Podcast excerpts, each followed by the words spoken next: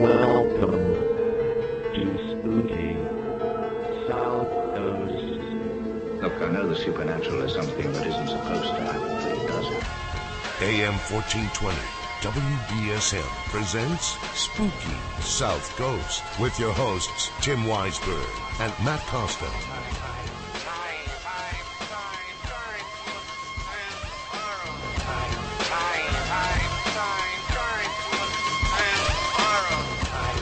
Good evening and welcome to Spooky South Coast. Tim Weisberg here, along with the silent assassin Matt Costa. Science advisor Matt Moniz is out in the field. He is investigating a South Coast uh, haunted location, which we cannot reveal because the people who are involved want to keep it private. But he is out there somewhere. He may check in with us a little bit later on. I know that he is investigating with Chris Balzano of the Massachusetts Paranormal Crossroads website. You can check out that site at masscrossroads.com. And his new book is coming out real soon, Dark Woods, all about the uh, the Freetown State Forest and the different paranormal and non-paranormal non-paranormal activity that's taken place there over the years. So we'll we'll throw in an early plug for that. Matt, we don't mind plugging stuff, you know that. We like to plug stuff. We do. It makes us feel like real radio I people. know, really. Like, do you ever sometimes, like when you're brushing your teeth, like stop, look in the mirror, and like cut a promo? I don't, but I should. You should. I do it. It's fun.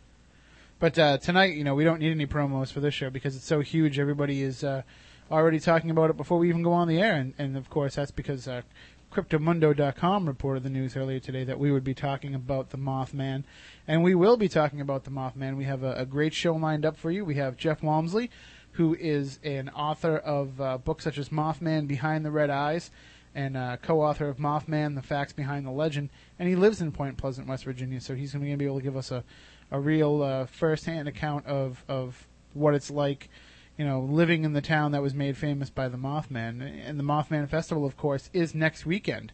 So we'll talk about that as well. All the different activities they have going on uh, through September 15th through the 16th. Uh, so next Saturday and Sunday in Point Pleasant, West Virginia, and almost everything is free to participate in. So it's it's really a great festival to go to. I don't know why we're not going there. Why aren't we going there? I don't know. Uh, I have to cover a Patriots game on Sunday, so yeah, Just because it's free there doesn't mean airfare is free. Or, yeah, it's not free to get down there. But uh, you, you catch a ride on one of the many spaceships uh, that that we're seeing there too. We'll get into all of that and more. I don't want to give away too If too only much. Moniz would make that hydroelectric car that he's that he's been talking about for. I know, huh? Save us some I know, trouble. really. I, I, I don't really want to. Uh, I- I don't want to give away too much of what we're going to talk about tonight ahead of time. I, I want to let our guests tell the story. But for those of you who have seen the Mothman Prophecies movie with Richard Gere that came out in 2002, i- if that's what you're using as as your basis of the Mothman story, folks, the story is way bigger than that. Um, that was just a, a few portions of the story, kind of Hollywoodized. Uh, and we talk about all the time here on Spooky South Coast when Hollywood gets a hold of a story, what they do with like they bastardize the Bell Witch and turned it into that horrible film, An American Haunting. Uh, you know, the Mothman prophecies. Everybody that was involved uh, is positive and supportive of the movie, but they all say, you know, it's only part of the story. So we're going to try and get deep into the whole story of the Mothman. So uh, why don't we actually bring on our first guest, Jeff Wamsley? Uh, as I said before, he's the author of Mothman Behind the Red Eyes and Mothman: The Facts Behind the Legend. And uh, you also are, are part of the Mothman Museum as well, right, Jeff? Yeah, yeah, I'm actually, I guess you call a curator, curator, director. It- Yeah. It's it's hard because you know you know you picture curators to be uh, stuffy guys in suits, and and something tells me that's not you. no, if anybody's seen my picture, I'm not stuffy looking. I've still got that 80s metal hairdo and all that good stuff. As does Matt Moniz, who's not with us tonight, but you you- you guys would be kindred souls. But yeah. we do have a picture of you too up on the blog at SpookySouthCoast.com, holding up your book, which is great. Oh, okay. Always yeah. good to plug. Yeah, plug the book. shameless self-promotion there. So now, d- did you grow up in Point Pleasant, or did you Yeah. move there? yeah, I did. I, I grew up there. Um, matter of fact, I grew up real close to uh, some of the first, you know, witnesses and stuff, and that's how I kind of got interested in the story. You know. And you know, there's uh, there's reports when you read uh, John Keel's book Mothman Prophecies, and when you go over a lot of the research, there there are Wamsleys that are involved Yeah. in the sighting. Are they relatives of yours? No, they're not. But I get asked that about a, a weekly basis because um, there were some Wamsleys on the bridge collapse. Uh, there was also Raymond Wamsley, who's who's uh, was a brother to Marcella Bennett. Um, but what it boils down to is actually two two sets of Wamsleys in Point Pleasant, and you know there still is. But um, I'm, I'm not related directly. I mean, maybe distantly and stuff. But a lot of people ask that because they think that's maybe how I got Mhm. you know involved in writing the books and stuff. But I'd have to say no to that one. Well, when I first tried to contact you, I actually called uh, the Jeff Wamsley I found in the book, and there's Yeah. there's two in town. yeah, there is, and they get all my calls. So I, I actually live across the river in Ohio. Um, my wife is from over here, so we we live over here. But uh, I, I actually talked to uh, the wife of one of the other Jeff Wamsleys, and I asked her if, he, if they get a lot of calls and Mothman related, and she kind of chuckled and said, "Yeah." So Oh, it kind of worked out pretty good for me. he was very nice. I mean, he he was real supportive. He's like, "Nope, that's not me." I was like, "Do you have a number?" No, I don't. No. Yeah, that's. I, I don't know which one. There was three three Jeff Wamsleys from Point Pleasant. So wow. um, not sure which one it was. Well, luckily uh, we got the right one tonight. So yeah. now, when you first started uh, digging into the, I mean, growing up, was this something that you'd always heard, like in school, Yeah. stories that kids tell, like we would tell, you know, uh, urban legends type of stories? Yeah, I remember being, you know, like in junior high and high school, and, and you know, seeing John Keel's book, and you know, at that time, I really didn't, I didn't, I, I kind of grew up with the story. A lot of people called it the Big Bird. You know, that's that's what they refer to Mothman, you know, as, and uh, you know, but I, I remember looking at his book, thinking, you know, this is about people that that live here, you know, and I recognized some of the names and and things like that, you know, but at that time, I never realized that years later that I would be, you know, running a museum and a festival and and doing books and stuff, you know. So over the years, you know, it just seemed like it got more interesting as time went by. Well, it's almost like too with, with John Keel's uh, failing health, and Yeah. somebody's kind of got to pick up the mantle and, and carry on, you know, any future research and, and keeping the story Yeah. alive. That's true because there's really not a lot of people that that have have um, really carried the torch a whole lot. I mean, you know, I uh, I talk to him, you know, pretty often and stuff, but we usually end up talking about stuff that that really doesn't have anything to do with the Mothman story. So, you know, he he may have had his fill Yeah. of the Mothman stuff, but um, you're right. I mean, it, it, it it's a good thing not to to let it just die off, and which I don't think it will. I mean, you know, it's it seems like there's more interest now than than there ever has been and stuff. So, um, How much does it affect the community? You know, during the year, not just at the time. Obviously, during the time of the festival, you know, everybody's going to have their their Mothman costumes Yeah. on and their Mothman T-shirts. But the rest of the year, I mean, are people seriously, you know, considering the possibility that this thing could still be around, or is it Uh, kind of like the little the little thing that town trots out once a year? No, I mean, you know, of course you have to remember there's a lot of visitors, a lot of out of town visitors Mhm. that come to the festival and the museum and stuff. Um, you know, some of the locals still think that that you know whatever this thing was, you know, could still be around.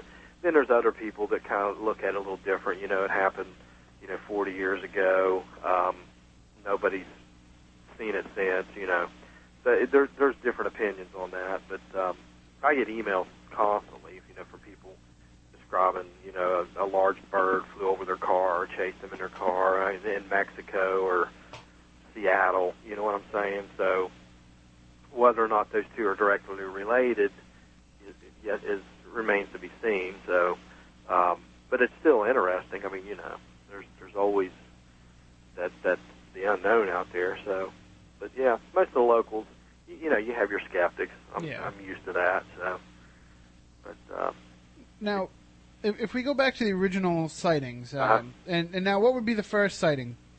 Because Well- I've always heard that, that the Scarberries and the Mallettes were the first sighting. Well, in Point Pleasant, yeah, but uh, a couple nights before that, in Clendenin, West Virginia, you know, you had those four guys that were digging the grave. I don't know if you ever heard about that one. Uh, Clendenin, West Virginia, is, is about an hour from Point Pleasant. I think that was on the uh, 12th of Mhm. November, '66, and then on the 14th of November of '66 in Salem, West Virginia, that was where Newell Partridge, who was the the uh, the guy who had the, the German Shepherd named Bandit, that disappeared. Uh, then the 15th is when it started here. So some people, you know, debate that. They, you know, but uh, the, the very first reported sighting here in Point Pleasant would have been Scarberry's and the Mallette. And that was the two young married couples that were driving in the, Right. the TNT area where the, the abandoned TNT factory is. Right.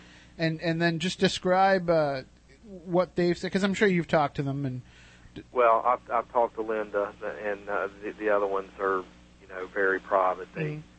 they uh, shun any publicity or interviews. so, but yeah, I have talked to Linda. But um, but basically, they were up in the TNT area. A lot of the kids would go up there and drag race. You know, uh, it was it was seven miles out of the city limits, so you know they have to worry about the police being up there a lot. Well, sheriff's deputies or whatever. Um, they're up there running around driving by the uh, old uh, abandoned uh, power plant. They call it the North Power Plant. Huge building, about three stories tall, and uh, Linda, I think, was the first one to spot it, but she thought it was just somebody standing in the road.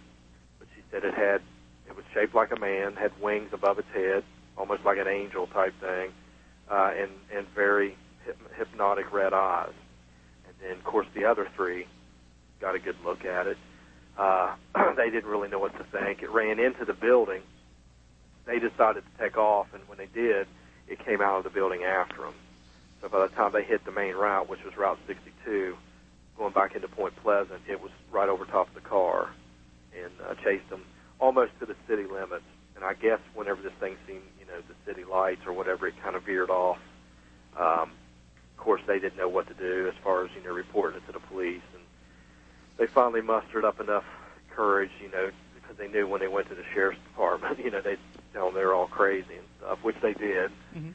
And uh, but that was the, only the beginning because you know you had all kinds of reported sightings right after that. So um, they were just the ones that took the brunt of the humiliation at first. And then I think the sheriff's department figured after everybody else started coming in reporting the same thing that there was actually something going on up there. So I know, and one of the stories that's been uh, put out there, one of the theories, is that it was something as simple as a large bird or a Yeah. sandhill crane. Yep. And when you hear so many of these reports, uh, not only from the Scarberries and the Mallettes, but others that followed, they say that it followed alongside their car. And wouldn't most birds or, or natural creatures, wouldn't they fly away from a motor vehicle? Especially It a speeding seems, motor vehicle? Yeah, it seems so. But you know, sandhill crane theory was brought on by a professor from uh, West Virginia University. They brought him in to kind of calm everybody down. But most of the people I've interviewed or talked to or whatever were offended by that. Mhm. You know, they they didn't feel that that was necessary because it made them look like you know their their their stories weren't very credible, and and a lot of them were angry about that. But um, and then you know the fact that that a sandhill crane has has bird legs, you know, real skinny stork type legs and stuff. So, um, yeah, that that there was a theory. Uh, it was a large owl of some sort or a sandhill crane. Um, but you know, uh, I've, most of the people I've talked to said you know they had seen pictures of sandhill cranes or actually seen them up up close, and they didn't they didn't think what they were seeing was a sandhill crane. So.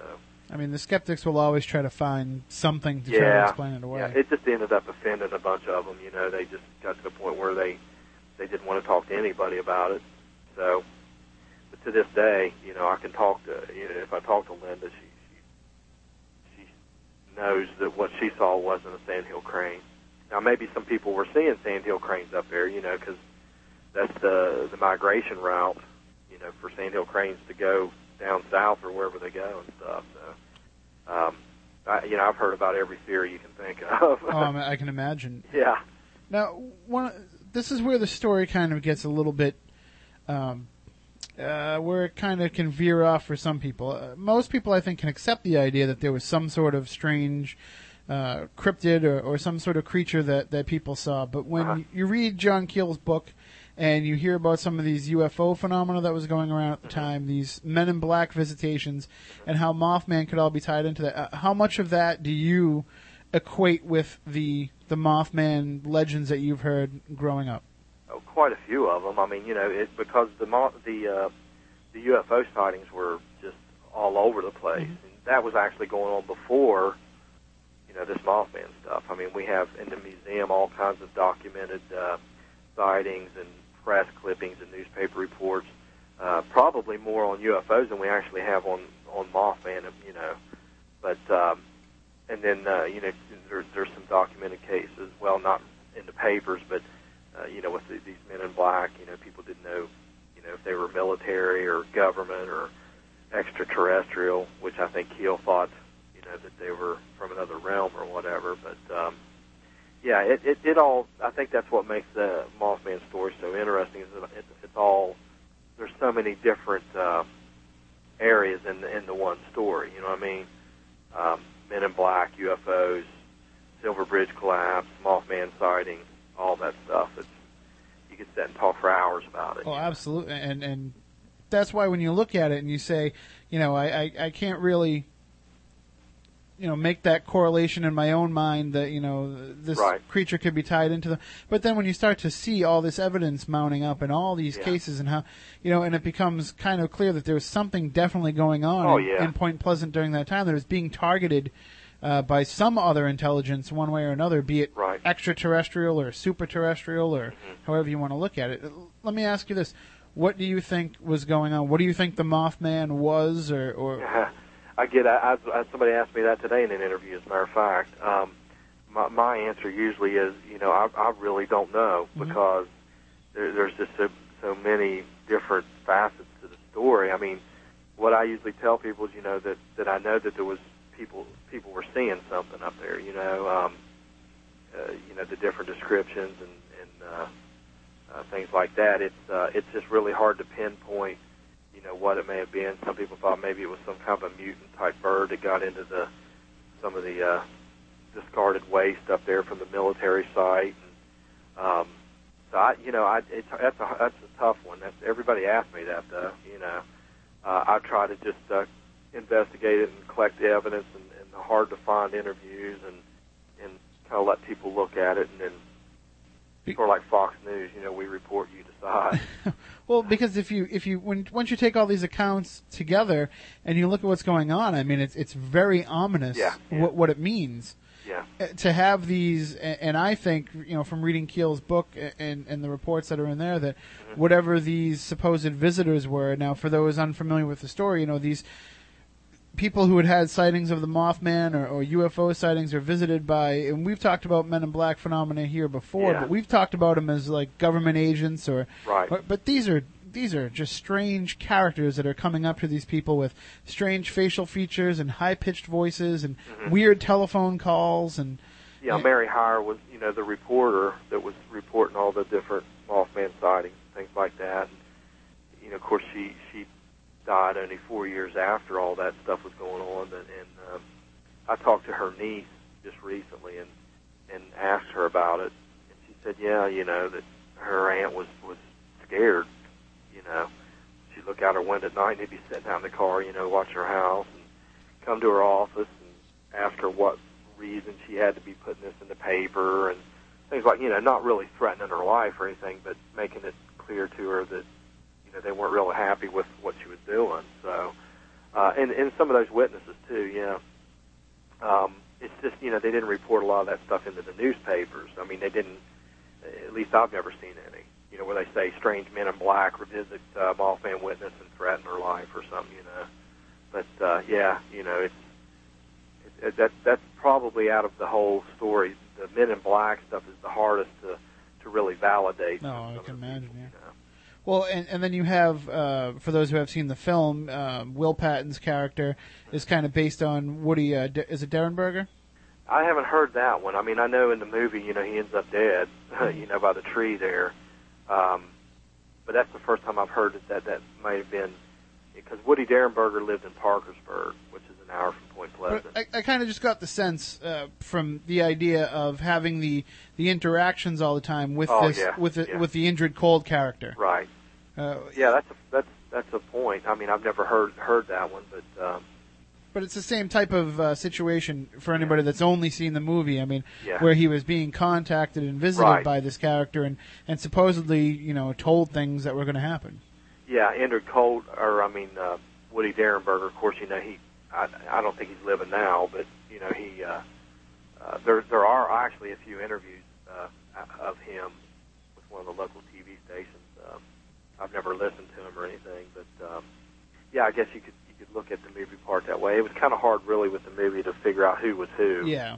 You know, somebody asked me that question today too, at the museum. Um, I guess the the guy Alexander Leek in the movie, the, the guy that Richard Gere kept asking questions to.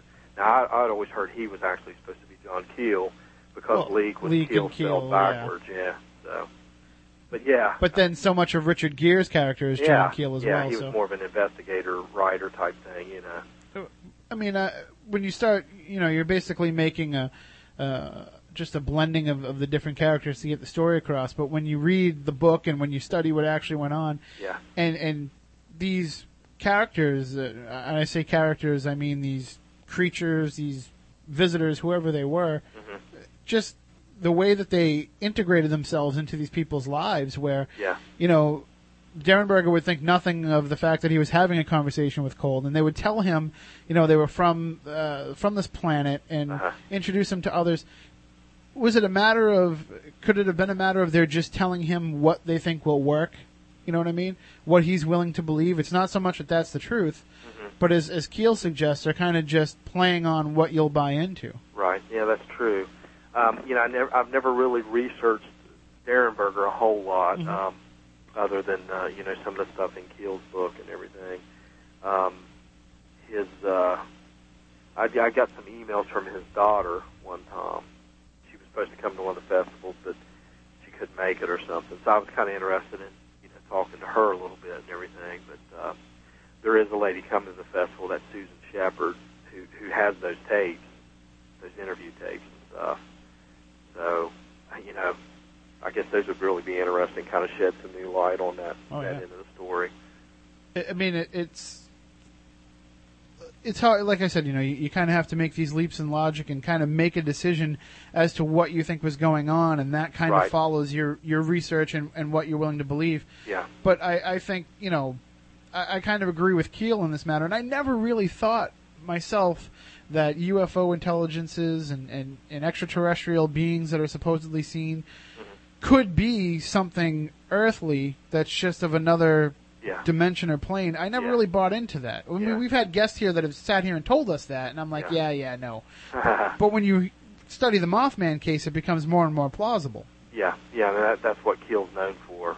you know that that angle and Mhm. stuff.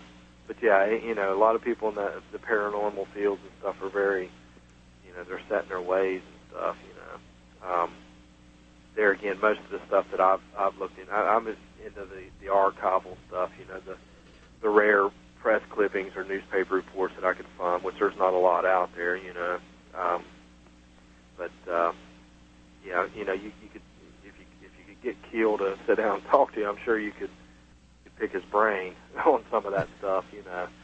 Well, Uh, in, in your books, I mean, what, what approach do you take with your books? Um, well, there again, most, both of my books are more, uh, you know, investigative. You know, I, I've heard so many different theories and different angles and stuff. I, I really, you know, haven't got to the point where I've I've been like Keel and and you know put forth my uh, hypothesis and everything. But uh, I just know that there was a lot of weird stuff going on, you know, in Point Pleasant. But but to be able to tell it more from the because as much as he might have been accepted by the community with what was going on, I mean, John Keel was an outsider, and Yeah, yeah. it's going to be hard for a lot of people, especially you know the the the West Virginia, almost the you know the the salt of the earth type of people that that live there. You know, they're not going to just open up to this guy from New York. Well, yeah, that's true. Um, you know, most uh, everybody in Point Pleasant knows who John Keel is, um, but uh, I've been lucky because you know I did know most of the people. But you know, I've had people, you know, that last book that I did, I had two really good interviews and stuff, and they they just got a funny vibe. You know, they they didn't feel like they wanted to talk about it anymore and stuff. So, but yeah, you know, it's that that angle I've never really. Uh, uh, you know, not so much into uh, like you know with Keel and some of those other guys. You know, will you know have their theories and stuff, but uh, maybe maybe that could be in the next book. I don't know. Well, I mean, it's it, but it's important. No matter what Yeah. all this stuff is that's going on around it, it's important that this creature was sighted.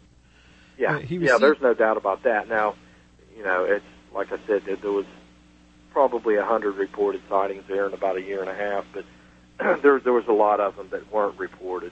You know, because people back then, you know, even today, just don't want that ridicule factor and you know humiliation and stuff. So I, I always thought that you know if there was that many people coming to the authorities, there was probably a lot that just said, hey, you know, just keep quiet. We don't need the the attention and stuff. So quite a few, yeah. No, I can. I mean, for, a lot of people aren't going to want to be vocal about this type of sighting. Right.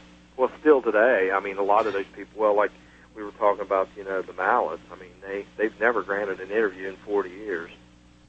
So Now, uh, they'll admit that they saw it, but you know, they won't go into detail or anything. And, and how much of this do you think plays into? I mean, it's been forever linked between the book and, and the movie, and Mm-hmm. how much of the Mothman sightings do you think are tied into the collapse of the Silver Bridge? Well, that's that's a touchy subject and stuff. Of course, you know, there's a technical reason the bridge fell. There's a lot of people in Point Pleasant. You don't, you know, the movie brought a lot of that on too. You know, as far as uh, you know, being being related. But then I've talked to people who who claim to have seen, you know, something flying across the, the bridge there before, right before it fell.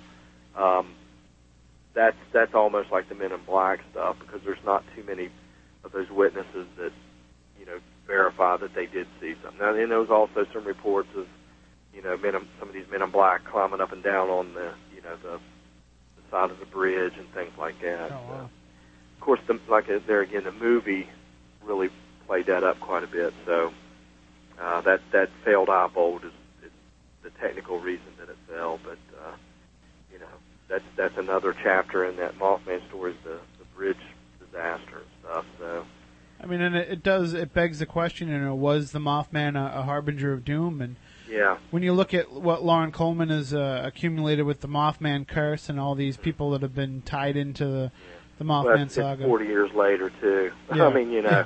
people are going to die. Yeah, wasn't, absolutely. You know, but I, I I know what you're saying. It's uh, it's it's uh, people people will want to look to that as as a reason, as you know, as an explanation for why this creature was there. Yeah, that's true. And there again, the movie did play up the the, the harbinger of doom and trying to warn people of, of uh, you know impending disaster and things like that.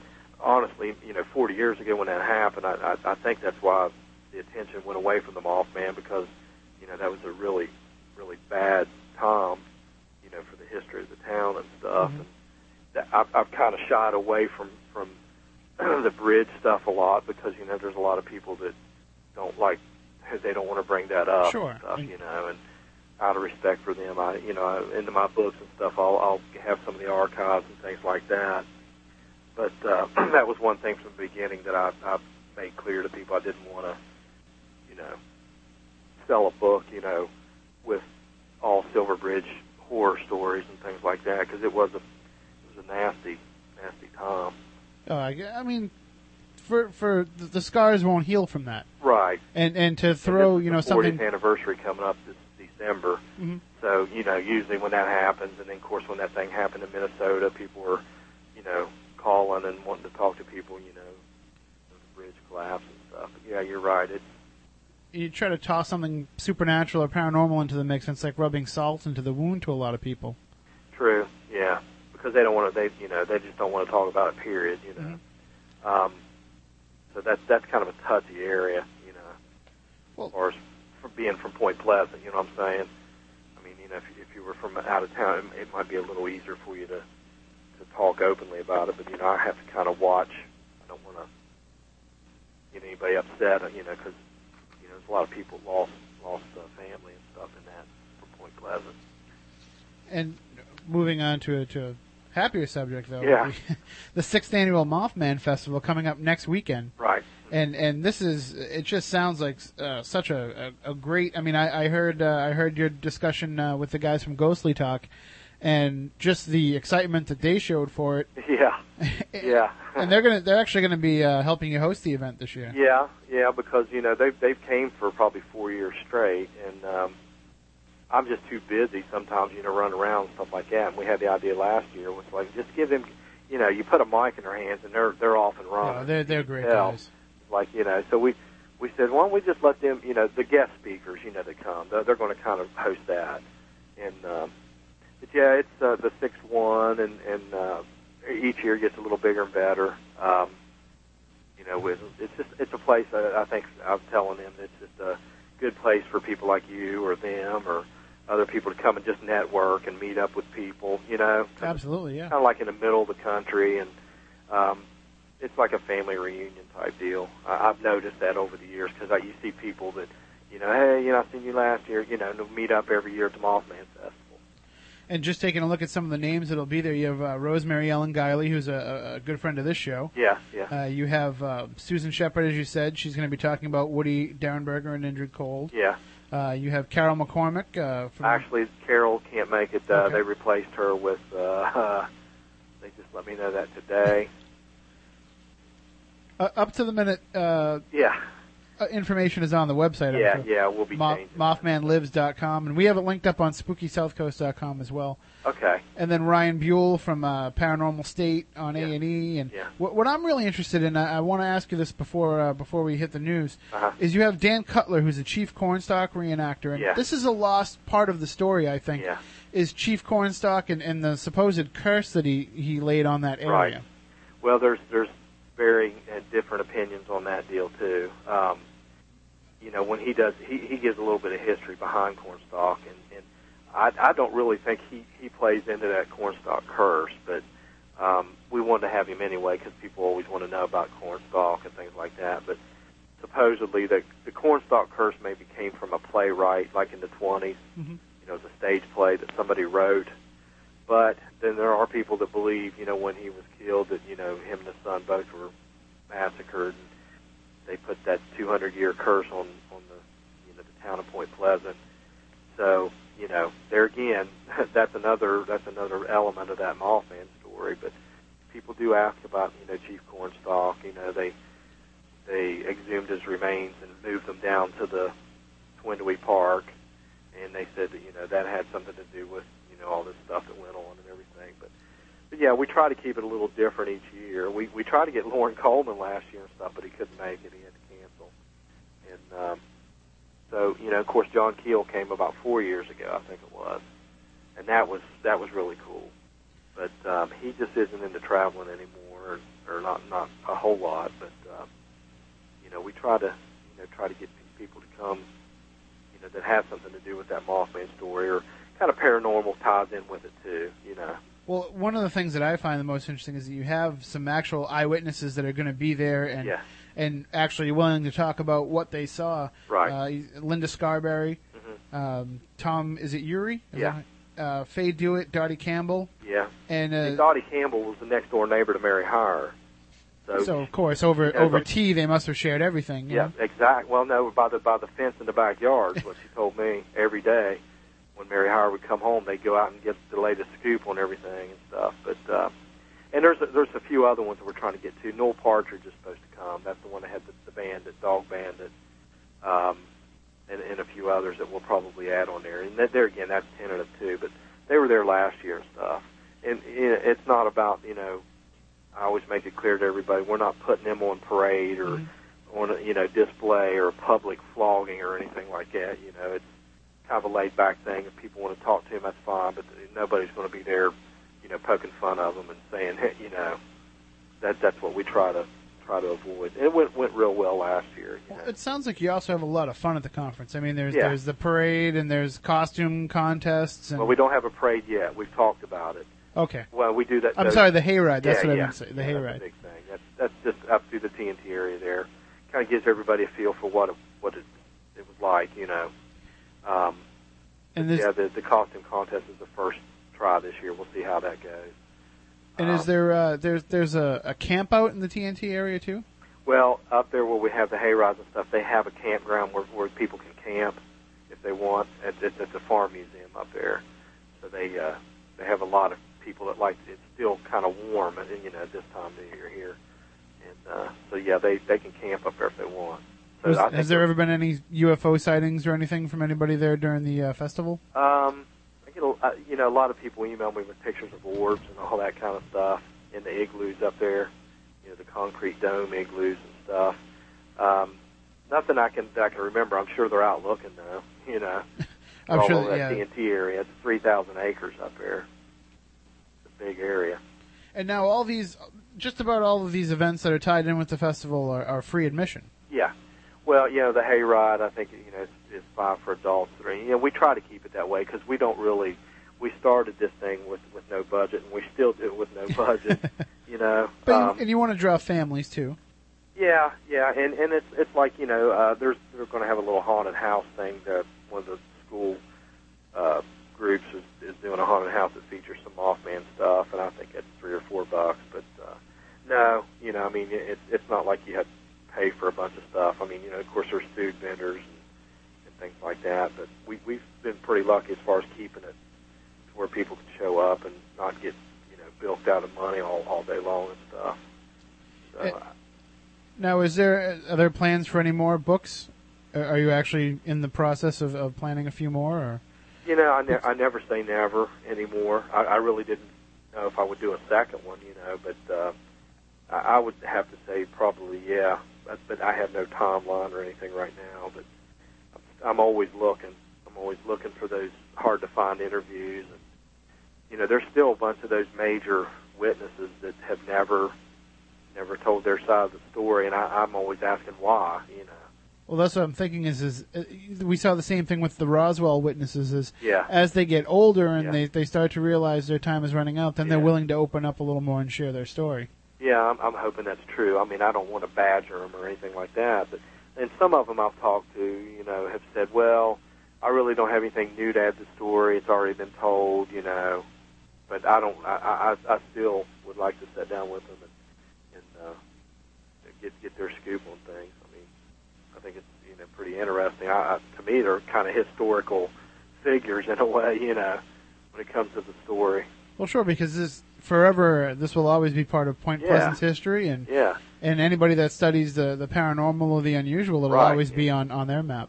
Yeah, well, like you know, Linda Scarberry. Most people know who that is now. You know, she doesn't realize that, but you know, I tell her all the time. I say, you know, people know who you are. You know, so it's just, I, I, and and with her, it's just it's that kind of notoriety she really doesn't want. You know, she she's a pretty pri- private person and stuff. And a lot of them are like that. You know, they don't they don't want to be made into you know cult figures or anything like that or whatever. But Especially because the pressure gets on them after a while. They're like, I only saw it once for like ten seconds. Yeah, yeah, I know. That's and and uh, but yeah, you know, if, if people get a chance to come to the festival, they they can talk to them in person. You know, ask them, and they're they're cool about answering questions and stuff.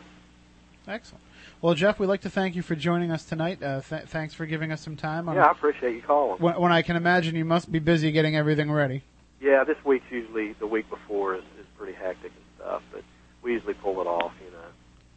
Well, everybody can go to MothmanLives.com or MothmanMuseum.com, and you'll find links about the festival and, and how to get Jeff's books and uh, all the uh, information about the Mothman is, is up there too. Just you know, you can get a chance to read. Don't go to Wikipedia or something like that because you know they're going to start diluting the facts. Get it right from Jeff Yeah. Wamsley at Point Pleasant. all right, Jeff. Thanks, and now Okay. we we hope to talk to you again soon. okay, thanks. All right, take care. Okay, bye. That is Jeff Wamsley, author of Mothman Behind the Red Eyes and co-author of Mothman, The Facts Behind the Legend with Donnie Sergent Jr. And I just want to mention before we hit the news, uh, I spoke with Donnie Sergent Jr. earlier today. He couldn't make the show tonight. Uh, he was going to, but some things came up. Uh, but he, he will definitely be with us in the future. Uh, in the meantime, you can check out MothmanCasebook.com for more information about his new wave of Mothman investigations. He's actually been talking to a lot of people, uh, just as, as uh, Jeff has, and gathering new witnesses, new testimony, things that you haven't heard or read elsewhere. And he's going to be compiling it all on MothmanCasebook.com. Uh, and he also has up on that site a podcast, a Mothman podcast, where he actually um, just comes on and, and, and talks about some of the new developments, some of the research, and some of the history of the case. So that's worth checking out as well. And again, we will have Donnie on sometime. Uh, we'll see if we can pair him up with Jeff again sometime in the future. And uh, we're still holding out hope that someday we'll be able to get John Keel to join us. But uh, we'll we'll see if we can pull that off at some point. We're gonna take a break for the news. When we come back, we will do our news segment, the Week in Weird, and then uh, when we come back after that, we will go back into the case of the Mothman with an interview with cryptozoologist Loren Coleman, We'll talk with him about his beliefs of what the Mothman are.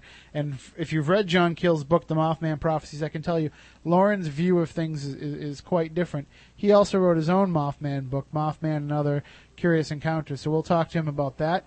And uh, we'll also see if we can check in with Matt Moniz while he's out in the field. He was calling me like crazy earlier, so I wonder if they got something going on. But we'll find out when we come back after the news. Stay tuned here on Spooky South Coast.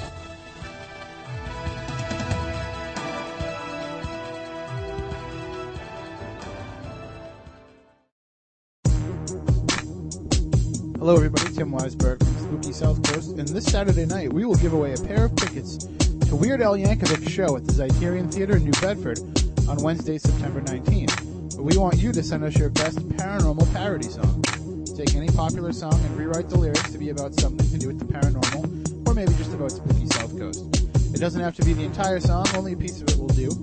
If you can record your own version and send it to us as an MP3, great. We'll play it on the show this Saturday night. But even if you can't record it, just send us the lyrics and what song you're sending up, and we'll see if we can throw something together on our end. Also, be sure to include your name, age, address, and phone number. You can email all entries to tim at spookysouthcoast.com. Only Massachusetts and Rhode Island residents will be eligible to win the tickets because, you know, we want to make sure you can actually go to the show. But don't hesitate to send in your parody anyway. We'll have other prizes for those who live outside the South Coast area. So get weird with Spooky South Coast, and you could be going to see Weird Al Yankovic. Think I'm just too white and nerdy. Think I'm just too white and nerdy. Can't you see I'm white and nerdy? Look at me, I'm white and nerdy.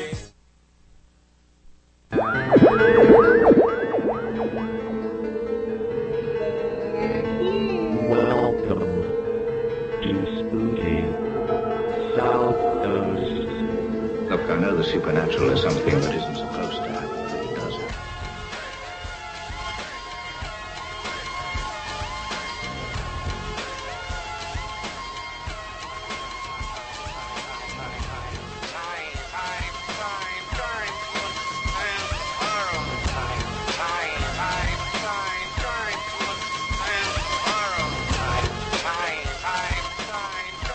Welcome back to Spooky South Coast. Tim Weisberg here, along with the silent assassin Matt Costa, science advisor Matt Moniz, out in the field working with. Uh, I just spoke with him, Matt. He has a like an all-star crew investigating with him. He's got a whole Does bunch of people out there.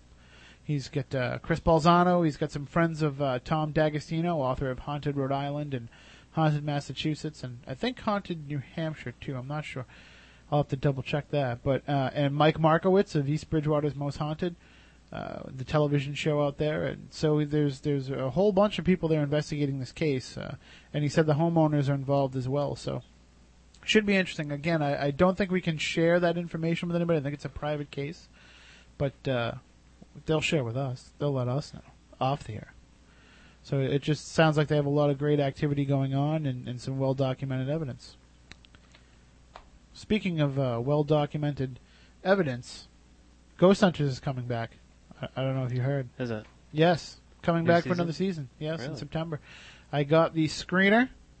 We'll have to watch it, you know, later on this week and, and see what it's all about. But they went to Seattle for the for the first episode. So what we'll do is uh, maybe we'll watch it and we'll post a review on on SpookySouthCoast.com.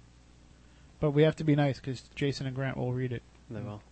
and I'm, I'm afraid of them. I'm afraid of Jason. I know. Is it the goatee? It's a goatee now. He's Yeah. got that goatee. It, it's crazy. So, uh, but that is uh, what's coming up. Uh, you know, there's a whole bunch of, of paranormal stuff happening coming up in the next couple of weeks because it is, you know, the, the Halloween season is upon us. I, I knew that when I pulled into my neighborhood and people already had Halloween decorations up. I was like, it's just Labor Day. You know, Labor Day just happened, and already people are are celebrating. But uh, one thing that we do want to make you aware of is something that uh, was in today's Standard Times. Oh, can I say that? Today's newspaper, the local newspaper here, the South Coast Pagan It's called Commu- the Standard Tim. the Standard. I didn't write this one though. This was uh, Charis Anderson. The South Coast's pagan community will come together Sunday to cel- that'd be tomorrow to celebrate the autumn equinox at the annual Pagan Pride Day festival. The day-long festival will be held at the Ted Williams Camp in Lakeville and will include everything from information on pagan spiritual practices to a drumming circle and pagan religious ceremony, according to Lisa Butler, local coordinator for Southeastern Massachusetts Pagan Pride. Miss Butler said that this is an opportunity for all of us to get together and celebrate the annual harvest season. It's also an opportunity for us to invite other people to come in and see what we do. The day's events will begin at 10 a.m. and will run until 6 p.m. The drum circle begins at 3:30 p.m. and will lead into the ritual ceremony. Between 200 and 400 people are expected to attend the festivities. People are invited to come and participate as much or as little as they want, including full participation or just observing, Miss Butler said. The local event is affiliated with the Pagan Pride Project, a global organization that works to reduce discrimination against pagan religions. Here, an estimated 100,000 practitioners of paganism in the United States. So that sounds interesting. I don't know if you're going to get a chance to go out there. I, I won't because as much as I support the idea of pagan pride, um, it also clashes with the beginning of football season, which is my own personal religion. So I, It's I pagan in its own right. it, it's it's pig skin, so go. it's kind of like pagan. But uh, yeah, it's it's you know actually football is one of the most religious experiences you can have because uh, for most of the game, please God, please God, I do more praying during a football game than I do uh, most of the other time. But anyway, that does that is that weird that I do that? Is it is it weird that I pray during football games? it games? might be weird. What else is weird? I don't know. Let's find out. That's not weird.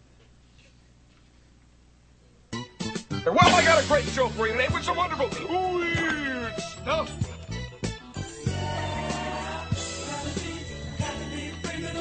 I feel, I feel so very weird.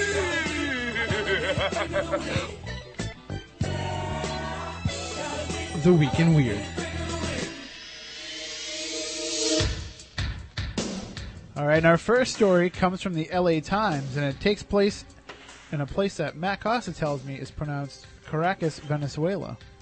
And this is, I'm going to warn you folks, it's kind of a, a long Week in Weird story here, but it's, it's fascinating to me. Um, Skulking in the dead of night in the remote and overgrown Las Pavas section of the Southern Municipal Cemetery, robbers armed with crowbars and sledgehammers first shattered the tomb's concrete vault and the granite marker that read, To our dear wife and mother in heaven, and then the long Venezuelan name, which I won't say. Then they lifted the coffin lid and stole leg bones and the skull of the woman who had died September 9th, 1993. They sold the bones for $20 each, the skull for as much as 300 said Father Atilio Gonzalez, the cemetery's resident Roman Catholic priest. Sometimes entire skeletons, particularly those of children, are stolen from crypts in this final resting place of hundreds of thousands of Venezuelans, including three former presidents. These unscrupulous people are insulting God and committing a mortal sin, said Gonzalez. He said that graves in the city's largest cemetery are robbed every night, and it's getting worse. They have perfect liberty to desecrate the tombs because the government does nothing to stop it. And here's where the story starts to get really interesting. The desecration of the woman's tomb was woman's tomb was part of a ghoulish crime wave, including assaults, rapes, and dope deals that has made the cemetery so dangerous that funeral home workers say they carry weapons whenever they go there. Parts of the vast cemetery, particularly the remote hillside sections reserved for the poor, are in ruins and choked with weeds, providing perfect cover for thugs and the homeless. In the past, when graves were robbed, the primary, primary objective was to steal personal effects, such as jewelry or gold fillings, but uh, today the thieves are pillaging the graves for darker reasons. The buyers of the bones are Paleros, the practitioners of a black magic cult related to Santeria, whose rise in popularity in Venezuela is fueled by a strange brew of faith and politics. Santeria witchcraft and black magic are much more out in the open now, said Odalis Cadera, an investigator in the city's judicial police. That's the reason. Of course, the state is aware of the robberies, but hasn't taken the necessary steps to impede them. Santeria, which combines Catholicism and African and indigenous spiritualism, was brought to the New World by slaves from Africa centuries ago and still thrives, particularly in Cuba, Haiti, Brazil, and increasingly in Venezuela. Although most Santeria followers steer clear of the use of human remains and Satanism, the Paleros embrace them. They use bones in black magic rituals in which the objective is to cast evil spells on enemies, to induce bad luck for an unfaithful spouse, a car accident for unwanted in-laws, a serious illness for a business competitor, etc. Police, church officials, and historians offer a variety of theories for the rise in Santeria generally and of black magic in particular in Venezuela. Some, including anthropologist Raphael Strauss, point to the vacuum left by the Roman Catholic Church, which, as it has in many other Latin American countries, has lost believers in Venezuela to evangelical and other Protestant religions. Church rolls are also suffering from a lack of interest among younger people. But others see politics at work. Father Manuel Diaz is a parish priest at El Hatillo, suburb of Car- Caracas, where three Santeria babalaos, or shamans, have recently opened centers. He says the government of leftist President Hugo Chavez is encouraging the rise of Santeria to counter the authority of the Catholic Church, which Chavez is viewed as his enemy. In a pastoral letter to his parishioners last month, Diaz said the government has a quote concrete ob- concrete objective to undermine the authority of the church and align its faithful with certain ideologies. In the letter, he wrote that leaders of the movement to discredit the church were coming from an unnamed Caribbean country, presumably Cuba. Although Santeria and other spiritualist religions have been present in Venezuela since Spanish colonial days, the rise of black magic, including that practiced by the Paleros, is relatively new. Without offering hard evidence, Maria Garcia de Fleury, a comparative religions professor at New Sparta University in Caracas, said church officials blame the growing presence of Santeria on Cuba, which they say is exporting uh, babalaos along with doctors, teachers, and sports trainers to Venezuela as part of closer economic relations with Chavez. While not addressing Santeria, Chavez did say in February 2003 broadcast of his Alo Presidente TV talk show, he denied that he was a believer in black magic. He is known to be a mystic of sorts, and some say that he believes he is the reincarnation of a 19th century Venezuelan leader, Ezequiel Zamora. On a recent day, the cemetery was the scene of a macabre ritual that has become a regular occurrence whenever the young gang member is buried, Gonzalez said. It provided another example of the lawlessness there. During the funeral procession for a 25 year old gunshot victim, friends suddenly halted during the and removed the corpse from the coffin to give it one last joyride around the cemetery on the back of a buddy's bonus motorcycle. As a final homage before burial, he was given a 30 gun salute from pistols fired by his pals. One of the bullets punctured the umbrella of Father Gonzalez, who officiated at the burial. So, what a strange story, Matt Costa, when you hear tied into the government. This dark cult of, of Santeria tied into Venezuelan President Hugo Chavez, who a lot of people have a great distrust for, just in his relations with the with America and the U.S. president. He's tied into cult activity. Who knew? That's crazy. Politician? No. It, it, it's like it reminds me of that guy in the sixth uh, in the, in the sixth. What's the, that movie? End of Days. End of Days. The, the the guy in End of Days. It just reminds me of that. All I think can we're the only two people who saw that movie. Listen, I guarantee you there's somebody else out there right now listening to Spooky South Coast who has heard of End of Days. And you know what we're going to do? The first person to email me and and tell me, I don't know, something about the movie End of Days, we'll send them a Spooky South Coast bumper sticker. How's that sound? Some, somebody out there is jamming right now to the, To the Guns end- N- that awful Guns N' Roses song. If you can tell us the name of the Guns N' Roses song on the on the End of Days soundtrack, you will win a Spooky South Coast bumper sticker. The first email, tim at spookysouthcoast.com. What do you have for us, Matt Costa? All right. A mysterious giant fireball was spotted exploding over the ocean off the Jersey shore on the night of September 2nd, but officials have no idea what it was. The unid- unidentified falling object was first seen at about 8:40 p.m. by people on the Normandy beach in Ocean County. It was also spotted as far away as Fire Island in South Carolina. It was dispatched as, as a fireball over the ocean, going into the ocean, said Deputy Chief Tim Cook of the Toms River, New Jersey Fire Department. At least 15 witnesses on the beach all described the same thing. Coast Guard cutters and helicopters were dispatched, but nothing was found. It's a real mis- It's a real mystery," said a Coast, Coast Guard spokesman. The FAA also had no idea what it was. We have no planes reported missing, said agency spokes- spokesman Jim Peters, who said he checked in the area airports nearby McGuire and nearby McGuire Air Force Base. Some officials speculated that it may have been a comet or a meteor, but with the New Jersey Astrological Association was quoted as saying, "It's news to us."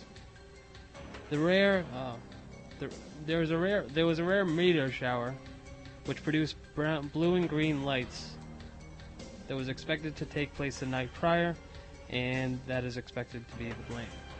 I know what the real blame is. Is it that reenactment we did of that famous scene from Blazing Saddles? No, but that that might cause some some. I- think it's Bruce Springsteen Yeah.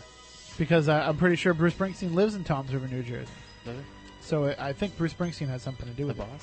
He's got a new album coming out, so what a, what a great way to promote it by you know causing havoc. Blowing stuff up? Yeah, That's what I'd do. that's what I would do too if I was him.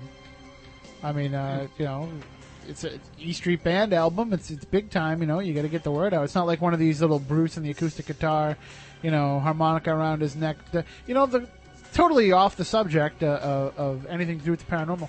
You ever notice how when Bruce Springsteen does a solo album, he's all scruffy and and grows the beard out and wears the leather jacket and, talks up the microphone, sing like this, and can't understand a word he's saying. But then when he does something with the E Street Band, he's clean shaven and he's wearing the flannel shirt and he's rocking and rolling and you can understand every word he's saying. That's that's, That's a weird. weird story. That's so. weird. It could be. We'll see if we can get Bruce on the phone and ask him about it. But if you have a story you'd like to submit for the Week in Weird, all you have to do is go to SpookySouthCoast.com, sign up for the message board, click on the Week in Weird thread, drop the story in there, and if we read it on the air, you'll get a bumper sticker. That's right, a fabulous Spooky South Coast bumper sticker, which uh, Matt Costa is furiously drawing the next one right now. What we're going to do now is we're going to take a break. When we come back, we will have our interview with cryptozoologist Loren Coleman, author of the book Mothman and Other Curious Encounters, and he will share with us his thoughts on the Mothman and what it's all about. So stay tuned. We'll be right back here on Spooky South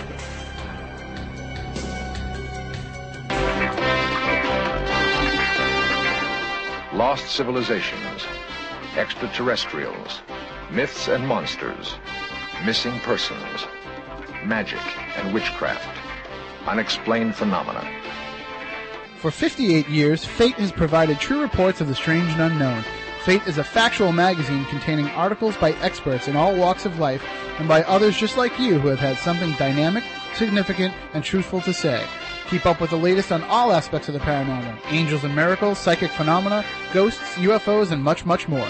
To subscribe, call now at 1 800 728 2730 or visit their website at fatemag.com. That's 1 800 728 2730 or www.fatemag.com. What are you waiting for? Your fate awaits. And catch the fish upon his hook. He thought it very queer. And what a kind of fish it was, young Lambton couldn't tell. He wouldn't fish to carry it, yam, so he hid it down a well. We are going to talk now with Loren Coleman, the cryptozoologist. Uh, his latest book is Mysterious America, the revised edition, and uh, we highly recommend that you go out and get that. It's it's has stories of all kinds of popular local legends and and uh, creatures of unknown origin all around the United States. Uh, Phantom Panthers, the Dover Demon, which we talked about before, uh, Mad Gassers, uh, Minnesota Iceman. It's definitely worth checking out. But we want to talk to him about a book he actually wrote uh, a few years back, Mothman and Other Curious Encounters. I did it in conjunction with Sony Screen Gems, who came to me before their movie came out, and I had in mind to do a book on Mothman, and they said, "Hurry up and do it. We want you to be our publicity spokesman around the country on this movie." So uh, when when they told you that, was there? I mean, you must have already have been gathering all kinds of data and and research over the years, anyway, just from receiving reports uh, from all different types of cryptozoological creatures. Oh, definitely. I've been writing uh, in articles and uh, interviewing people since the 60s. I've been a friend of uh, John Keel since 1969. So I was very involved with Mothman phenomena. It's just I hadn't written a book with the Mothman name on it yet.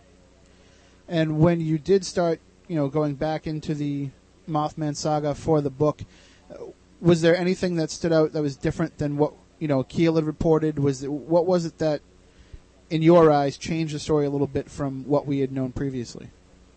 Well, what interested me in writing the book was, of course, everybody knows about John Keel and his book that really brings in UFOs and Men in Black and and a whole psychological thriller angle to the phenomena. And when I was interviewing John Keel for this newest book, uh, Mothman and Other Curious Encounters, he said, you know, people have really misidentified me. He said, I'm a demonologist. And that's really the way I look at all this phenomena. And my interest, of course, has been cryptozoology. And, and what I'd always been involved with was the cryptozoological angle with the Mothman. And, and my mentor, Ivan Sanderson, had been also a friend of uh, John Keel's. And, and Ivan Sanderson and I had always had the f- view that this was really a large bird that had been reported. So I wanted to track down the original reports. I talked to, you know, Linda Scarberry and uh, Marcella Bennett and a lot of the original witnesses, re-interviewed them and went over the old uh, stories and saw how they had evolved. And the witnesses actually had even evolved their stories to really fit Keel's book. And what I did in my book then was really go back and find out that in 1966, when these first reports were occurring in in uh, November of uh, 1966, people were reporting it as a large bird, a big bird, and I discovered that uh, a copy editor in Ohio had decided that he liked the name Mothman because he was a big fan of the Batman series that had been on TV with Adam West. So he used the word Mothman in the headline, and that, of course, caught on in the news- newspaper world, and then it caught on all across, uh, you know, Mothman country, really. Mhm.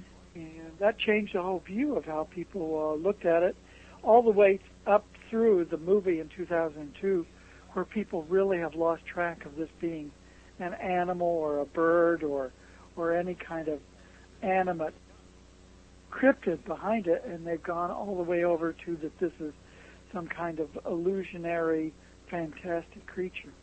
Now, w- when you say that you thought it was a large bird of some type, you're thinking along the lines of a thunderbird type sighting? Well, I, I certainly know that the Thunderbird reports from around the Appalachia area, up and down the Appalachians are there.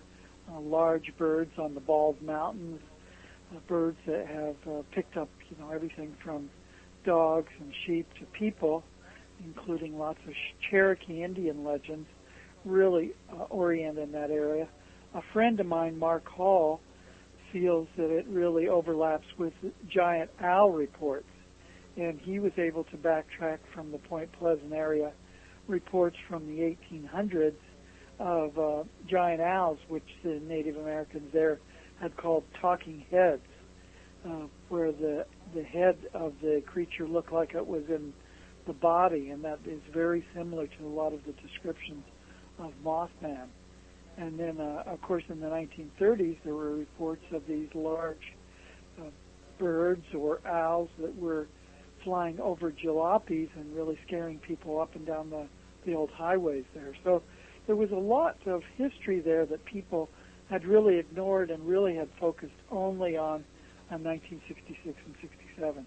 And I wanted to try to bring all of that together, really put it in context of the Thunderbirds and the giant owls, and and also, you know, appreciate the fact that Keel is a strong influence, and uh, he he really influenced how people were beginning to think about Mothman. Uh, when you hear these reports uh, and, and you read the reports that are in Keel's book, Mothman Prophecies, at what point, as a cryptozoologist, do you draw a line and say, you know, I, I can't really delve into that aspect? Like these supposed UFO tie-ins, the the Men in Black visits. I mean, how much of that do you not even include in your investigation, trying to find out whether or not this is actually a cryptid? Well, I'm a I'm a cryptozoologist. That's certainly true. But uh, long ago, I was a Fortean, a, a follower of Charles Fort, just like Keel is, and so I, I'm very interested in and do investigations on all kinds of unexplained phenomena.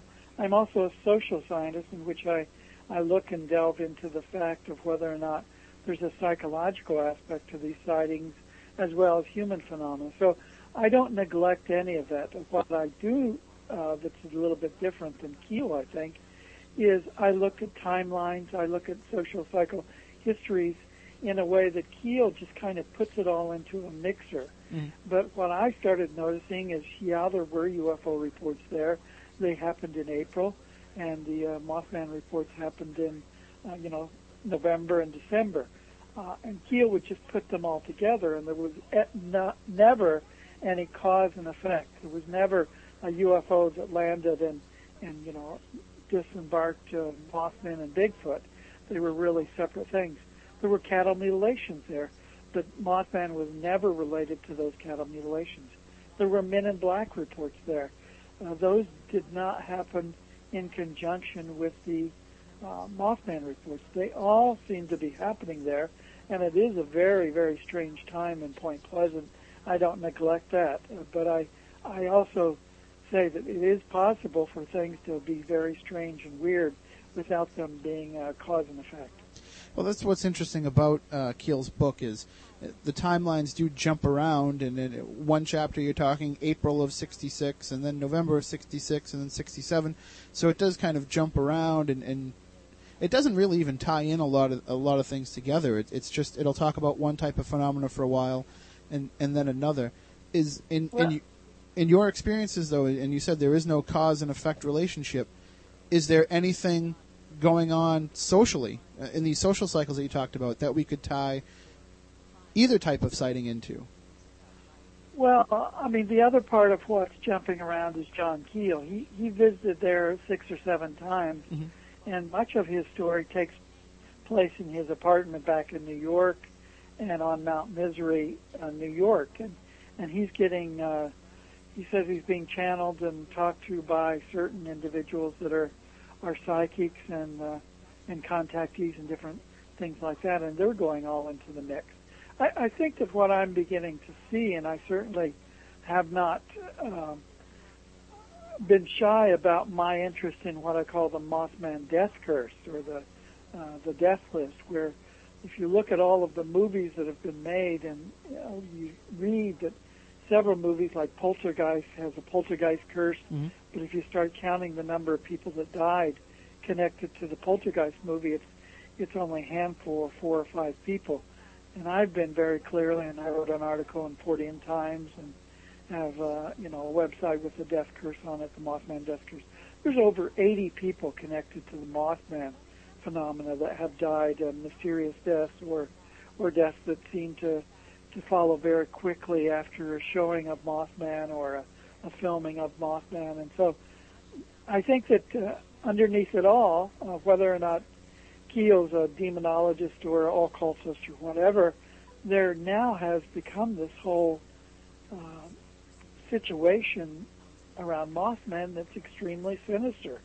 When I was in the middle of doing uh, 400 interviews over two months in 2002 to help Sony Screen Gems promote the movie, and, and I was talking about my book, I would have an interview, and afterwards I'd, I'd go upstairs, and the light over my head would burst above me. Uh, or I'd be in an interview and there would be phone problems, and I think we've even experienced that today a little bit. uh, luckily, luckily none of the listeners will have to hear that because you've cleaned it up. But that seems to be quite frequent with Mothman interviews. I have an incredible time finishing interviews uh, if I'm talking about Mothman. Well, 80 people uh, dying around the Mothman case. I think that actually beats out the JFK conspiracy. Uh, but is I, I think it's a higher body count, that's for sure. And, and but how much of it is is directly tied in? I mean, is it because you know the poltergeist curse? They talk about that, or or the omen, or the exorcist, whatever. But like in the poltergeist curse, curse you know, one person had a bad heart. Uh, Julian Beck was already ill when he started filming the movie. Some of those are kind of stretches. With the Mothman, how many of these are just things that could have happened anyway and are just coincidence, and how many of them do you think are directly influenced? Well, I think that certainly there's there's you know the older people that are going to die, like the executive producer of the movie, he died. Uh, but there's other very strange ones. Uh, Mark Pellington, for instance, the director, his wife, uh, who was 42, got this strange illness, and she dies. She was uh, she was thanked in the credits of the movie. She's a costume designer uh, from Hollywood, and and she just died. The uh, the guy that put together the music for uh, a movie called Mothman, which came out before the most recent one. He died. Uh, the the illustrator who did the cover of my book, his son, uh, very mysteriously uh, committed suicide. So there's some very strange connections. They oftentimes aren't. And then of course there's the 46 people that died when the Silver Bridge collapsed. and a lot of people very directly see the Mothman as a banshee that really tried to warn people that something sinister and awful was going to happen. You know, with Mary Hyre having, who's the reporter there, having dreams about uh, uh, floating packages, Christmas packages in the water. I've heard from people since that time who had nightmares uh, in which they knew the, the bridge was going to collapse, and and some of the people on the bridge were related to eyewitnesses, Mothman eyewitnesses. The week that the Mothman movie actually opened in the United States, two uh, direct brothers of eyewitnesses uh, in Point Pleasant, West Virginia, died that week, and the, the community had a power outage. They had more accidents in that county in the last 40 years. Like nine people died in automobile accidents in uh, around Point Pleasant. So it, it, it just seems like death uh, and really sinister omens tend to fly around Mothman in a, in a way that sometimes uh, really does freak out people.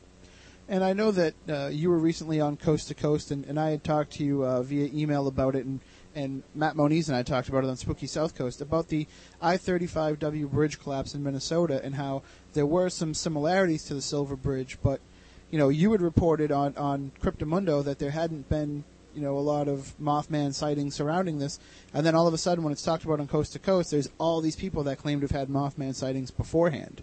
Uh, do, Right, do you right. think Mothman was tied into that event, eh, or do you think it's just, you know, postscript? A lot of people try to tie it in. Yeah, it is hard to tell that. Uh, it came out afterwards that there were in southwest uh, or southeast of Minnesota some Mothman sightings in the months before that. Uh, what I initially pointed out, which was a weird coincidence, is that uh, indeed uh, the Silver Bridge, uh, the the road that uh, crossed the river and car- the Silver Bridge carried U.S. Highway 35 across the Ohio River. And so here you have, in 1967, uh, U.S. Highway 35, the Silver Bridge collapsing, then I-35 in Minnesota, which was built and opened only a few weeks after um, the Silver Bridge collapsed in 1967 collapses again. Um, so it, it did seem that the coincidences began mounting up, and then very quickly after that, uh, a few weeks after the Minnesota bridge, we had a bridge over in um, in China collapse that was connected to a Mothman birds-eye creature over there. So it, just seems like it's it's cautionary tales or or things that we need to look at. But you're right. As soon as you appear on Coast to Coast, or maybe even this show, people are going to come forward uh, with uh, Mothman uh, sightings that you hadn't heard about before. and as it becomes more prominent in the media through your book and, and Keel's book and, and certainly the 2002 movie, people's minds are going to wander toward that and make that connection on their own, uh, even without you know coast to coast uh, or another show putting the idea in their head. Exactly. I mean, nobody. There was a very big gap. Uh, Keel's book, the sightings happened in '66, '67.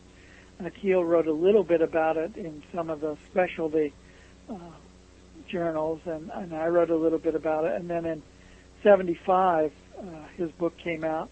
But until the movie in 2002, people really had ignored and kind of uh, Mothman had flown under the radar. I mean, a lot of us in the field knew about it, but now everybody knows about it. It's a, major motion picture, any motion picture that uh, you know Richard Gere and Laura Linney and Deborah Mess- Messing's going to appear in. We're going to hear about it for years, and and we uh, certainly see repeats of it all the time. And and one of the things too is with with it being out there and and more recognizable, you know, other there will be other situations and other cultures that will come to light uh, through your website Cryptomundo, which you know people go on and, and report all kinds of strange phenomena. We we get more of these type of reports that we might not have thought are connected uh, in the past as well. I mean, if, if you go Right. back and and see other disasters, there might have been other Mothman type sightings you can tie into them. Right, and the other thing about the movie, and also the documentary that went with it, uh, there were some fictions in that movie, the Mothman movie Oh, sure. that came came out. And it it said some things as fact that have confused people, such as uh, that there were Mothman seen before Chernobyl melted down, or that there was Mothman seen before the Galveston hurricane, or the uh, you know Mexican earthquake. None of those things ever happened, but they were fictions created in that movie, and unfortunately carried over into the documentary because they used uh, they used snippets from the, the fiction movie and the documentary. So I'm still hearing people argue with me that there was Mothman seen in Chernobyl, and both John Keel and I uh, told the documentary filmmaker, you know, there's no way that ever happened, and you're you're creating a, a confusing fact that will haunt us for years, and it still is haunting us. Eh, Is there any type of Mothman sighting still reported today that you know just randomly not associated to any kind of tragedy, but occasionally popping up on Cryptomundo or or that you hear people email you? Yeah, I think one of the problems, of course, is that nobody, nobody and everybody calls it Mothman. There's, you know, a couple of years ago there were giant uh, Thunderbird sightings from southwest Alaska. There's been sightings of Thunderbirds in Pennsylvania quite a bit, and there's some historic cases that people were finding.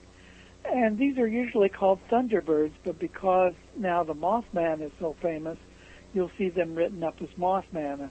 Uh, a Texas series of sightings of large birds are often called Mothman now. The Owlman reports from the 60s and 70s in um, in England, for instance, are being re reworked and republished as Mothman cases. So I think it's uh, it's just like what I saw in the evolution from uh, abominable snowmen reports in the 1950s, uh, then in the 1960s and 70s becoming Bigfoot reports. So you don't hear people saying that there's a abominable snowmen seen in uh, California anymore. You, you t- everybody talks about Bigfoot. So you don't hear people talking about Thunderbirds anymore. You hear them reworking it and reframing it as Mothman reports. And so, yeah, there's uh, we're keeping up to date on Cryptomundo about those Mothman Thunderbird reports and uh, you know the carvings that are found or the new fossils or the the actual new sightings that occur all the time. Uh, w- one of the trademark characteristics of Mothman, of course, is the, the red glowing eyes that, that seems to hold everyone's attention. Uh, and is that in, in your research? Have you found either any true life creature that we know of that could have a similar uh, type of eyes, or even some other natural phenomena that might be mistaken as, as an animal's eyes? Well, here again, this is a, a piece of research that myself and uh, uh, you know some other individuals connected with Fate Magazine have written up, and those eyes glowed red because they have headlights from cars shining in them. Every one of the red light, red-eyed reports were because of reflected light, and so you have Mothman with red eyes, you have Bigfoot with red eyes. There are all of these kinds of different animals of the netherworld world, so to speak, that have red eyes, and none of them really do uh, pan out to be because they're glowing on their own. It's because there's an external source of light that is shining into their eyes. Uh, the problem, of course, is that uh, you and I know that you can take a photograph of anybody, and if it's a, a, a photograph with a flash that doesn't correct, you're going to get red eye in the the eyes of the human beings. So uh, red eye is around all the time. It's just that people have once again made this part of the myth that Mothman has red glowing eyes when in fact they don't. And and when the you know the idea of it holding their attention, I know that if I saw two glowing red, you know, eyes out in the middle of nowhere, I'd probably stare at them too, you know, and I'd be Oh, sure. transfixed. Right. Well, the, the you know the initial witnesses they described them as those uh, reflectors that people in the Midwest put at the end of their driveways, Mhm. the little red round ones, uh, and that's very much what they looked like. They were huge and red and reflected the li- the red light. Yeah, I, I have some of those on my driveway too because I'm not that good at backing up in the dark. I could use some Mothman just, eyes myself. Just don't think it's Mothman that you're seeing, right? No, I'm more afraid of running into like an Indrid Cold type character. Uh, oh yeah. one one of those you know supposed uh, uh, who knows where they come from trying to tie into uh, these stories. Have you ever encountered any any type of strange person like the reports in that book?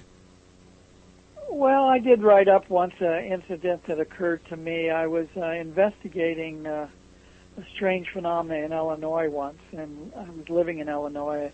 The phenomenon was called the enema bandit, and it was a, uh, a situation where this person or individual or something was going around, and I tracked it down to Urbana, Illinois, and Norman, Oklahoma, and various other places across the country where uh, a person would break into usually college dorms, tie up, tie up co-eds, and the one that was the chubbiest he would give an enema to. Hmm. And what I was trying to figure out was this a Fortean phenomena? Was this like the Phantom Clowns, or was this a real a real one in uh, the 60s that nobody had uh, really decided yet was going on? And so late at night, I got this knock on my door, and this very lanky, tall, um, let's say, man in black uh, came in, identified himself as Detective Applegate, and he said he was uh, investigating whether or not I was the Enema Bandit because I had been investigating this. And uh, my usual way back then, before uh, email, I would write uh, massive amounts of letters to, uh, you know, police departments, to newspapers, trying to get files and uh, you know the original newspaper articles and and different things like that. So uh, I had lots of letters going in and out about the Enema Bandit and and had huge files. And this guy comes in and says, you know, well you you've got to quit doing this. Uh, we think you were it, and you're raising a lot of people's uh, attention. Well, the guy left, and it was very spooky. I know it was not, not you know before five o'clock. It was after seven and eight at night. It was dark outside. So the next day, of course, I called the Decatur Police Department and said, you know, could I speak to De- uh, Detective Applegate? And they said there's nobody like that that works here. And of course, uh, it was only years later. I think it was in the, you know, Damn Yankees movie or something where I understood that Applegate is oftentimes a, a, uh, a name given to the devil. Mm. So I don't know. I, I don't know if I I've touched up against the Men in Black or not, but that's one of the more bizarre encounters that I had in that whole area. Well, I think the the best case scenario is you might have run into the Enema Bandit himself, trying to throw you off his own trail. yeah, could And you- could be. You were you were lucky to get out of there, uh, you know, without an enema, right? Yeah. Yes, I know. So uh, you must be entering a, a a pretty busy time of year. So you must have a lot of appearances coming up. I know one of them is you're going to be uh, up here in Massachusetts, or actually down here for you, uh, in as part of the Mass Monster Mash conference. Right, right. I'm going to be at the, the Mass Monster Mash, and I'll be talking uh, this year on the Dover Demon, and in 2008 I'll be back to give a talk on Mothman. So uh, I'm looking forward to that. I I understand this is the second or third annual. Second annual. Yeah, second annual, and so it's good to to be in there. There is a whole in my book, uh, Mysterious America. There's a whole chapter called "The Things That Go Bump in the Bay State," and so uh, I used to actually live in Cambridge for many years, and and now have uh, two sons in two different uh, Massachusetts colleges and universities. So I quite frequently find myself in the Bridgewater Triangle.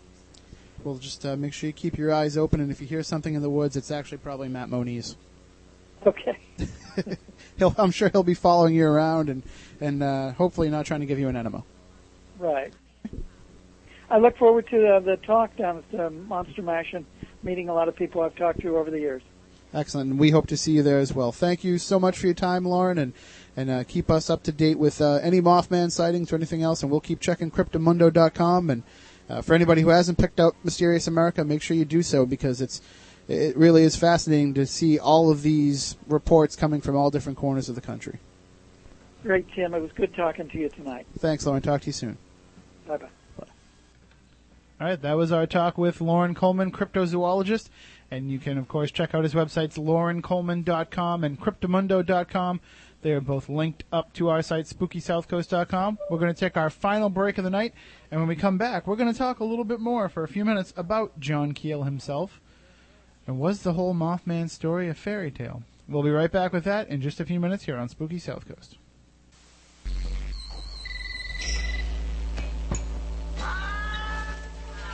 Hello. Hey man, you up? No. Wake up, I need to talk to you. I think your house is haunted. Hey, come on, it's 2.30 in the morning. I can't sleep in here, man. I'm scared.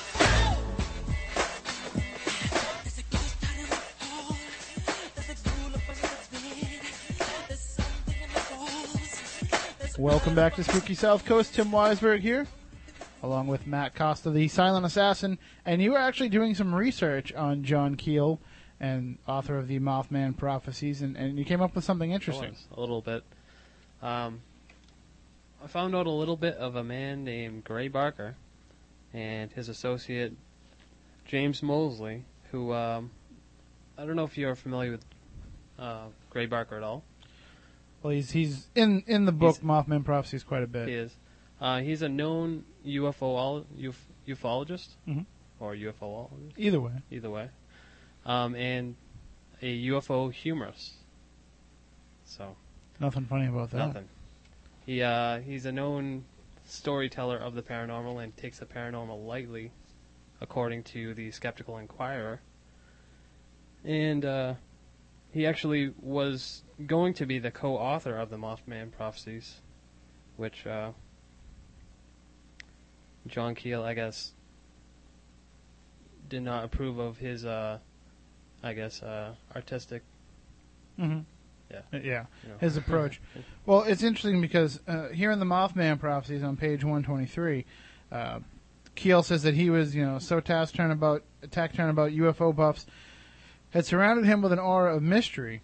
And he mentions James Moseley, saying that uh, as the editor of Saucer News, Moseley once told Gray Barker, "quote He gives you the impression of not knowing." Uh, I'm sorry. He gives you the impression of not only knowing as much as we about flying saucers, but actually knowing a lot more, a lot that he is not telling. That that's what Moseley told Barker about Keel. So, I mean, and Keel, anybody that reads the book, I mean, Keel places himself as the main character, and, and, and sometimes you'll he'll reference himself, and you're like, ugh, really? Come on, guy. So, but it's interesting that you, were telling me about uh, Gray Barker's book, the the Silver Bridge. So Gray Barker actually uh, made his own account of the happenings at Silver Bridge, and it was a little o- over embellished, I guess, Mhm. to say the least. And that's why I guess John Keel and Gray Barker split ways on the book. But how much of that, um, how much of that original, like storytelling aspect, did John Keel actually take? Did he take it and be like, hey, that might be kind of a good idea? Or Well, I mean, in the book, he claims to have done much first-hand research, and I, I believe him. Um, but like you said, you know, how much of it is embellished if if the community that was around him was willing to embellish uh, as well. I mean, from what I understand from the Skeptical Inquirer, they actually went through several several drafts together of the Mothman prophecies before he and Keel split ways. So some of that influence could still be in here. It's possible. Well, uh, he says here, uh, this is what John Keel writes in the afterword, which was printed in 2002 for this edition that I have. Uh, he says, uh, I was clearly meant to blunder into that little town in West Virginia and learn things that some men have known for centuries but were afraid to ask. I warned Sheriff Johnson and Mary Hyre that this was folklore in the making. Gray Barker did try to turn it into a celestial fairy tale, making me to making me decide to write this book and tell the truth as it happened. So he's claiming that uh, he shirked off any of the influence, I guess you could say, of Gray Barker, and that this book, this tome that I hold in my hand right now, is the true version as it happened. So Gray, Bar- Barker actually is quoted as saying, I have deliberately stuck in fictional chapters based roughly on cases I have heard about. Throughout the fictional chapters is an undertone which explains the sightings from a psychological viewpoint that is never stated. So, And that that's- in that's from- 1968. and there's uh, where did it say where he said that in 1968? Uh, it it was an interview with uh, someone just that's named Sherwood. Okay. Well, I mean, there you go. I mean, it just shows you the, the not only these stories in the paranormal, not only these cases come under scrutiny, but also those who share them. So uh, uh, whenever you present evidence, you're going to come under fire as well, because there are those that can't believe what's going on. So that's why we keep plugging away here each and every week, as we will do next week when we come back with our guests, Dan Gordon and Mickey Bradley, authors of Haunted Baseball. Now, it's going to be interesting because we're coming on right after a Red Sox Yankees game, and, and Dan Gordon is a Red Sox fan, Mickey Bradley is a Yankees fan. So I'm sure there'll be some fireworks depending on how that game plays out, in addition to talking about the haunted side of baseball. So we will be back here next Saturday night to talk about that. Until then, for Matt Costa, I'm Tim Weisberg. We want you all to stay spectacular. Rest assured, listener, that my time here has not been easy, and what you have just heard was not fiction. Although, in many a desperate moment, I most certainly wish it had been. It's over for now, it seems. Or at least, until yesterday begins again. Tomorrow, tomorrow, supernatural is something that isn't supposed to happen.